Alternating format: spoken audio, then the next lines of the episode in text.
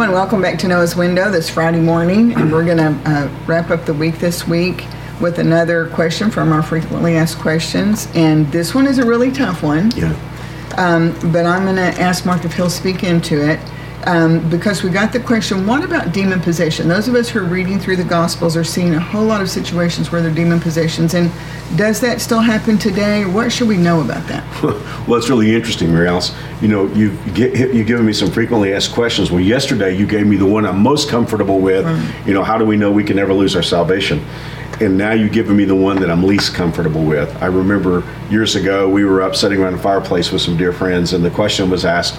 You know, we were all kind of discussing uh, the question: if we could ask God one question when we get to heaven, what question would it be? And I said, well, the question I have for God is, how could you ever love me? But right beyond that would be the question about demon possession, because there's so many things that I don't know. Of course, you know, in the 21st century, 20th century, uh, there were Christian communities that made up all kinds of things, and they, mm-hmm. some some of the things they said may have been right, may have been wrong, but a whole lot of it just didn't have any biblical basis. But let me go to what I know for sure. There are such things as demons. Uh, they're fallen angels. When Satan was created, he was created as an angel named Lucifer. It looks like he may have actually uh, led in the praise mm. of God in heaven, but the time came, and this is before the world was ever created uh, where Lucifer got so full of himself and pride that he determined to rebel against God and have God's place, or at least have an equal place with God. Now, God cast him out quickly, but I believe Revelation 12 teaches that a third of the angels went with him. So, all these angels, these rogue fallen angels, were cast out of heaven along with Satan down to the earth, and we know them as demon spirits. Mm-hmm. Now, there's so much about demon spirits that I think is really worth knowing that the Bible makes very clear they are heavily involved in what takes place in this world system. In fact, the Bible calls Satan the, the prince of this world. In the book of Daniel, we see that demons, certain demons, are assigned to different countries um, and uh, probably different cities, and there are hierarchies of demons as we see in the book of Ephesians. But to go to your question, especially when you get into the life of Jesus, which I know you're involved mm-hmm. in a lot right now with the book by book study, we see scenarios where individuals were uh, indwelled by demons. Uh, there's the story of Mary, who Mary Magdalene, mm-hmm. who had seven demons inside of her. Uh, there's the story of the man, uh, the demon named itself, uh, or the group as legion because as the demon told jesus we are many so i don't know did that mean that that man had a thousand demons inside him mm-hmm. i don't know i just know that there are stories in the bible that are very clear that there were demons who actually came in to possess individuals. So, what do we need to know uh, from that in 2022? Well, I really do believe that demons can possess people today.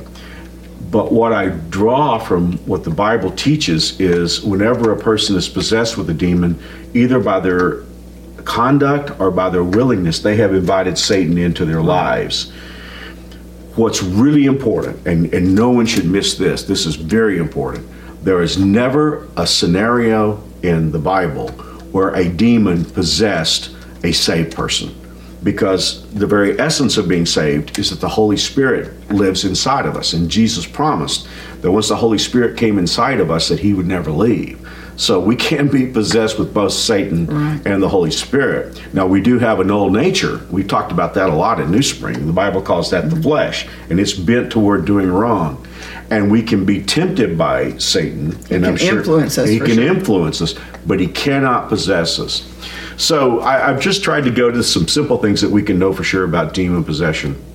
Let me just go to uh, kind of a side place here because you know somebody could be watching me on Noah's and they say, "Mark, I'm a Christ follower. I know I could never be possessed of a demon, but I, am concerned that someone I love mm-hmm. uh, is so influenced by Satan that that's possible." And again, that's going to be something that that God will know here's something really, really critical. I, I, hear Christians today say, well, you need to know the right formula to cast oh, the demon out. Well, that's not what the Bible says. No.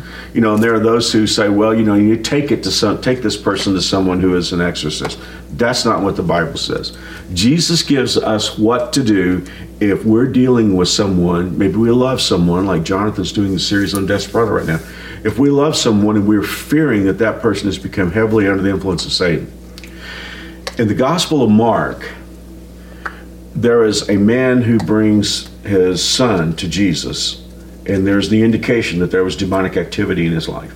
Jesus was up on top of the mountain with Peter, James, and John. And when he comes down, the man is just so disappointed because he brings his son to Jesus' disciples and they couldn't do anything for him. Mm. And of course, Jesus delivers him. And later on, the disciples asked Jesus, and this is this is where we really get to the point of what I want to say. The disciples asked Jesus, "Why were we ineffective?"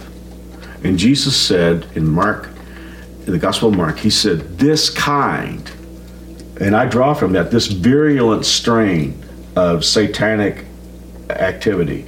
This kind does not go out except by prayer. Now, the I don't always think that the King James Version gets it right in translation, but this is one place where I think it's right. Jesus said, This kind does not go out except by prayer and by fasting. fasting. Yeah. Now, a lot of translations say that fasting was added later, and maybe it was. I don't know. But hey, you can't go wrong here.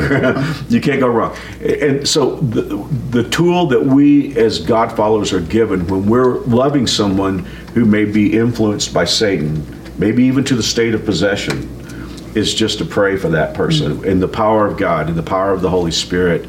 And even, um, you know, and I, this is something between you and your doctor in the Word of God.